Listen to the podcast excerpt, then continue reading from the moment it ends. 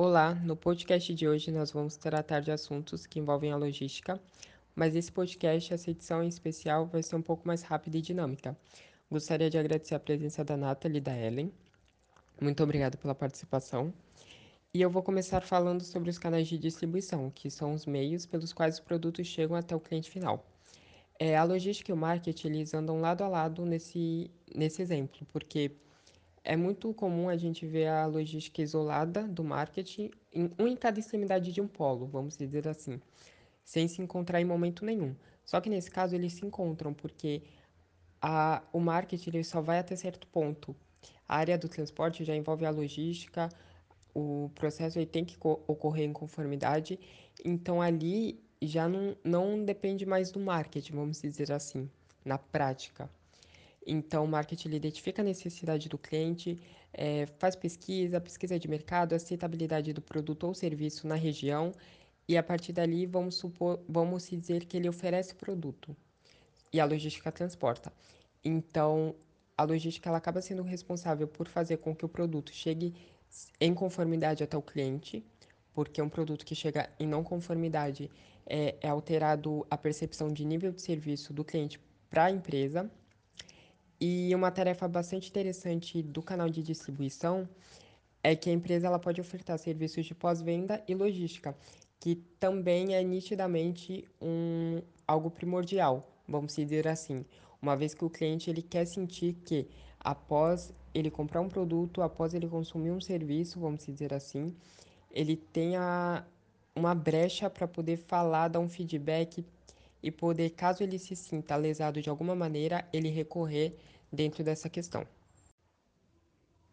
Vale ressaltar que a questão dessa pesquisa de canais de distribuição foi feita pela Nathalie, então a gente já puxa um gancho e joga a palavra para ela. Olá, Silvane. Olá, Ellen. Boa noite a todos. Eu vou dar início com o tema de serviços ao cliente e vale a pena citar que essas informações foram tiradas de uma pesquisa feita pela aluna Beatriz Querino. E esse serviço ao cliente, ele basicamente o atendimento e a prestação de serviço ao mesmo antes da compra, que é o momento em que pode conquistá-lo e fazer com que o cliente queira adquirir o produto. Durante esse processo, que existem formas essenciais de tratar o cliente, como por exemplo, com empatia, comunicação de forma adequada, ser antecipado de resolver os problemas ou colher feedbacks, que também é muito importante e é uma boa maneira de melhorar os serviços continuamente. É bom também capacitar a equipe de atendimento, como você pode fornecer treinamentos frequentes e logo em seguida vem o pós-venda, que é de suma importância para aumentar a credibilidade da empresa. O próximo tema que irei tratar é sobre planejamento de operação logística e nele pode ser exemplificado como uma pirâmide. No topo dessa pirâmide fica o estratégico, que são decididas estratégias principalmente a longo prazo para uma empresa de acordo com sua missão. No meio está o tático, e que consiste em traduzir os objetivos e metas do planejamento estratégico em ações, que são divididos em departamentos como compras, vendas, marketing, etc. E o último é operacional. Ele é responsável por pensar de uma forma estratégica no departamento logístico para transformar os objetivos e metas da alta direção em ações para que outras pessoas consigam realizar essas tarefas. E para finalizar, o planejamento logístico ele pode ser separado em três partes, sendo logística de entrada, que é onde acontece o fluxo das matérias-primas, a logística interna, que é as circulações das matérias-primas, que são os produtos fabricados, e dos produtos acabados dentro da empresa. E a logística externa, que é o transporte dos produtos acabados, envolvendo a embalagem, expedição, manutenção e o transporte. E o principal objetivo é garantir o recebimento do produto de acordo com os critérios de qualidade e validade. Para me basear nesse tema, eu usei como apoio o trabalho da aluna Thais e em seguida a Ellen estará dando continuidade ao nosso podcast. Boa noite, Nath, Silvane, boa noite, professora. Eu vou dar continuidade falando sobre os canais de distribuição, que são os canais e os esforços mercadológicos que as empresas tomam para que ela possa disponibilizar os seus produtos e serviços para os mercados e as suas redes de distribuição.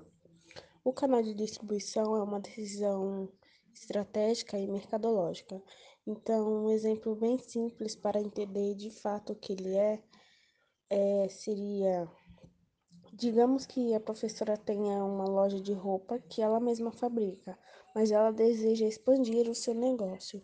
Então, ela vai atrás de outras lojas da região onde ela mora. Faz um acordo com essas lojas para que elas vendam a sua, a sua marca, oferecendo as suas roupas em diversos pontos de venda. Esse seria um exemplo bem simples sobre o canal de distribuição. Ou seja, as funções dos canais de distribuição não se limitam apenas a garantir o fluxo físico das mercadorias, sendo os membros do canal responsável também por uma série de outras atividades, como estimular a compra e levantar informações sobre os consumidores.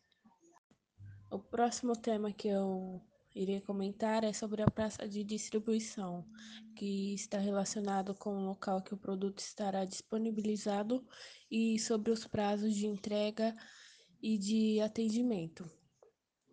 A praça de distribuição é, de um produto no mercado tem um importantíssimo papel no mix de marketing, pois é a partir da distribuição que o consumidor terá acesso à oferta do produto. Um exemplo bem simples sobre a praça de distribuição seria o ponto de venda, já que suas ações estão diretamente ligadas para o usuário final. Também vale lembrar dos intermediários, distribuidores, representantes, varejistas, transportadores e armazenadores, que fazem a ligação entre a empresa produtora e o consumidor final. Gostaria de agradecer a presença das duas, ela e Nathalie. Muito obrigado pela presença mais uma vez e nos vemos no próximo podcast.